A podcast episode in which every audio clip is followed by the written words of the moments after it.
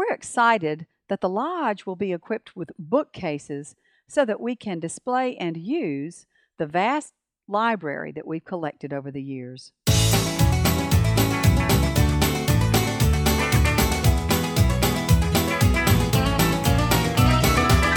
Welcome to Longleaf Breeze. Beginners learning subsistence farming using three simple principles approaching but never reaching subsistence. It's gotta be fun while we're doing it. And we don't make allness statements. And now, Lee and Amanda Borden. Thanks, Adrian, and welcome to our podcast of December 15, 2011. We are indeed excited that we're going to be able to actually use those books we've been stacking up. I guess we've lived most of our adult lives with books in cardboard boxes. That's right. But, well, I should I wouldn't say most of my adult I would, life. I would say most of our adult Really? life we've had books in cardboard boxes. Well, most recently, the past three years, or maybe two and a half, since I moved out of my office at Samford, um, I've I got rid of a lot of books then that I didn't think I would use again. But there was just some classics, and yes, some, a few academic type books that I couldn't bear to part with. I just want to be able to read them again and hold them again and refer to them over and over. So most of those are in cardboard boxes in my mother's attic. I, I'm not going to give up on this one. Okay. For most of the time you and I have been married, we have had cardboard boxes of books, and we may we may still have some cardboard boxes of books when We all do. this is said and Oh, done. afterwards, yes. We might. Uh, but I hope not. I hope No. we'll actually be able to arrange all the books we own on shelves so that we and our friends and family will be able to see them and enjoy them. Uh, they are a source of joy to both of us, you in particular. I know. I, and, you know, I say that having just recently been introduced to Kindle. I do love having a Kindle, and I'm using it. But um, it well, I don't think it'll ever take the place of hardcover or softcover books for that Nor matter. do I. Although we are doing an awful lot of our research and our investigation about plants and how to grow things, etc., um, online, not using books. I agree. We've sort of fallen into this, and I guess it's the the story of the culture where we are becoming more and more dependent on electronic sources of information. Um, yes, you have a Kindle. Um, you use it a lot. There's a good chance I'm going to get a Kindle. You and I both do a great deal of research online on an hour by hour basis, not just daily, but probably several times a day. We're looking up things online. I know, and that's with so having a lot of gardening books. I'm using that topic because those books are the ones that are not packed up. They're sitting here on a bookcase that we have in our little apartment. That's a good right point. now. We haven't, we we don't have a lot of gardening books put away yeah, because we've built that collection uh, Yeah. without having to use cardboard boxes. since we moved so- here, really. But the point I was going to make is that those books are sitting there on the shelves, and yes, every now and then I pull one off the shelf and I look at it to look for a picture of a bug or something. But it's so much easier just to stroll on over to my computer, pull up the ACES website, and you know, Alabama or- Cooperative Extension Service. Yeah. and then just you know in the search menu just put in the name of the bug I want to see, the brown marmorated stink bug or whatever it might be, and, and, we've become so there. comfortable with that. And the other thing that you and I have is this big, shiny, bright black box in our apartment, that television set. And every night we're watching something on television. yeah, we like to rent Netflix movies, and we have certain shows we like, and we think Jon Stewart's funny and timely, timely, and um, you know that sort of thing, and we do gravitate toward that in the evenings um, a lot of times. But now I will say this: the Kindle with the little built-in light that will revolutionize my bedtime reading because I was always so worried about waking you up by reading. and you won't bed. have to worry about I know that now. those are great little inventions. So here we are, completely dependent on this electronic media, but you and I are connecting the dots, I, I think, in ways that perhaps not all people are, and we're saying this probably won't continue. Yeah. The, the issue we face is sort of the decline of the industrial base of the American economy which will have two effects that matter here. One is that electronics are going to become more challenged. Things like the Kindle and television and computers will be harder and harder to depend on. And the other thing that may happen much sooner, actually, is the demise of 24 7 servers. The whole idea of looking up things on the internet is that there's a computer somewhere that's running the data that we are inquiring about and is prepared any time, day or night, to Yeah, provide it to That's us. That's right. And And- all of the computers between us and that computer are running day and night, ready to bridge us over and transmit the data. So if that if we can't depend on that, then we won't be able to look things up on the internet the way we're so accustomed to doing now. Yeah, and and you know, I've been doing research over the past three decades, really eh, more than that because I was a student before that. But um, I'm thinking just as a scholar, and I know I've seen that progression of the increasing ease with which that research can take place as electronic sources have become more available. And, And it sure has easy- been nice. And with our li- living out in the boonies now, I'm really glad we can connect electronically Absolutely. because I can't. If you know, we went to grad school. I went to Illinois, where we had the third largest library in the world at the time um, at our disposal. And even if I did have to go find a hard copy, uh, hard copy of a book or a journal, it was likely to be there. Here, where we live, not so much. And uh, in fact, even the qualitative leap from living in Birmingham, where the downtown library was available, as well as my academic library at Samford, um, we don't have any of that here. We're in Tallassee, Alabama. and We've we have the the. Tallassee Community small. Library, which is a wonderful institution. glad we are so there. proud of what the library has done, and the all the folks there are working hard and they are diligent and conscientious. But it's a small town library. Exactly. It's a and there's it's a small town.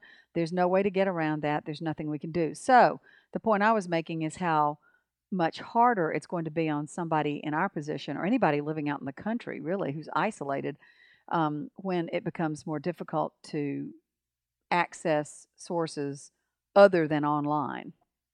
So we're going to be left in these days we envision uh, needing to have books we can depend on, and many of them will be books we own.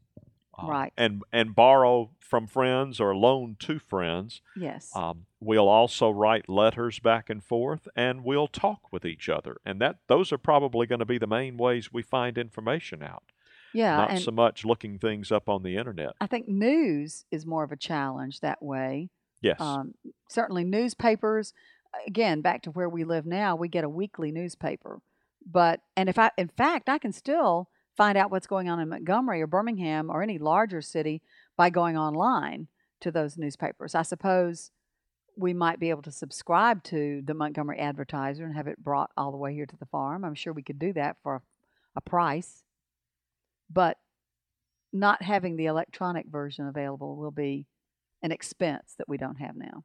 So, one of the things that we are doing, in addition to what we've already talked about, is the lodge will have an unusually robust array of bookcases. We're planning to build bookcases into the walls of the lodge so that we can store books there, I guess, almost as many as we want to store, sure, basically. Sure, sure, I think so. Um, talk to us a little bit about how those are going to be arranged, we think. Well, I hope we'll still have some bookcases down here in our little apartment too, because there's some. For example, my our gardening and farming books, I think, can live here because So do this I. is where I plan to work, and my computer's down here, etc. See, I'm back to talking about a computer again. But um, you know, we'll have those things down here.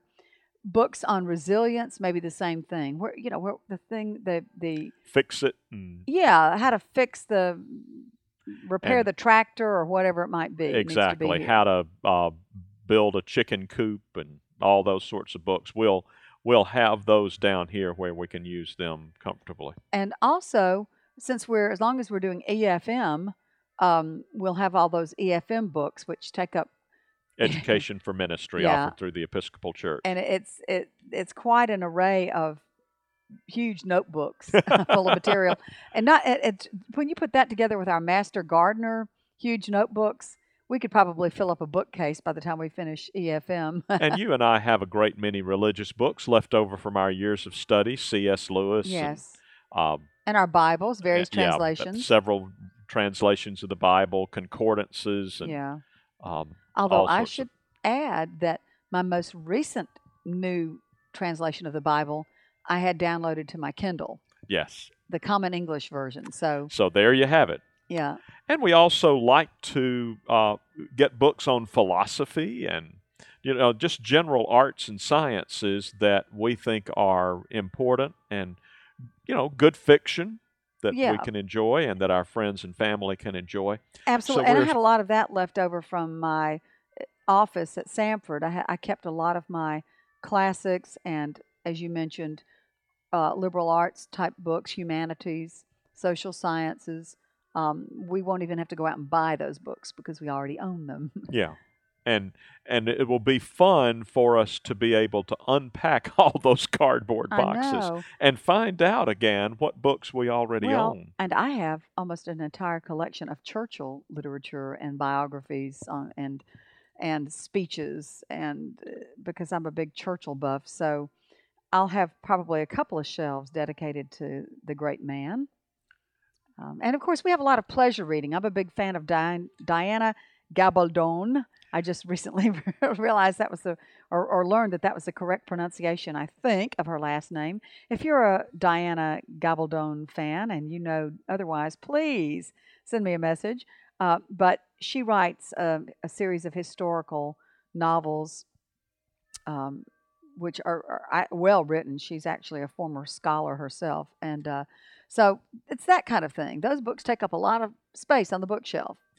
I, uh, I I guess I would like for us to finish this program with uh, uh, sharing our suggestion that you be attentive to this as we are attempting to be attentive to it.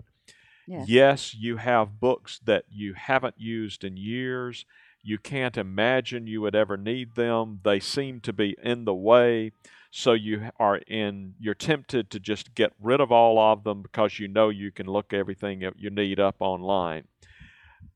Be attentive as we are to the very real possibility that that's a temporary phenomenon and that you may be grateful for those books, that knowledge that's printed on, you know, with black ink on white paper down the road. So I, I don't know what else to say I about think that. I that's just important. Um, and I, I know a lot of people who like to do trading books, or there's probably another. That was the name of a of a business that was I've dealt with before. Where, in other words, you can go and um, if you've got a book that you're finished reading, then you go and take it to the used bookstore, and maybe you get some books you haven't read. And, and I hope those kinds of businesses will flourish once again. I suspect they will. We'll see those kinds of businesses enjoy a renaissance as other businesses begin to fail. So Yeah. uh, that that's our word of wisdom looking down the road, standing in the bow of your ship and looking out into your future. You're going to be spending more time with books in the future than you have in the past. That's right. And I would say the same thing, although we have to look at it a little differently with periodicals. That is, uh, Southern Living, or you know, whether maybe you're a big fan of organic gardening magazines, as I am, um, or um, you know, Newsweek, let's say. Now, granted, the news can become outdated, but so often there are um, features, feature stories that are more timeless, or something that might be of interest, even especially if somebody else hasn't read them. I'm just thinking, again, that could be a great avenue for trading amongst people. Is if we are still able to have news magazines and periodicals of that nature that yes, you can subscribe to them online now, but what do we do when we can't do that? Maybe you, you have two or three different people in a community subscribing, or in a family, let's say, subscribing to different magazines and they can trade back and forth. The other thing that I expect we're going to be doing is writing more letters. Yes. I think that as um, we in as we see the industrial society decomplexify, to use one of the words that gets tossed around these days, we will be more dependent on simply writing letters to each other. And that's almost become a lost art form. I just finished doing most of our Christmas card writing, and we send out a letter. And, you know, why not do that to keep people informed about except we do it once a year. We don't write letters to people during the year. And we don't write personalized letters, but maybe we will in the future. Maybe we will in the future. That's right. And if that is the case, then we should all be advocating that we take care of the post office. We want a we want a, a postal system we can depend on to work into the future. Absolutely. It's so, really scary when you hear about post offices closing and hours being cut back and services being cut back.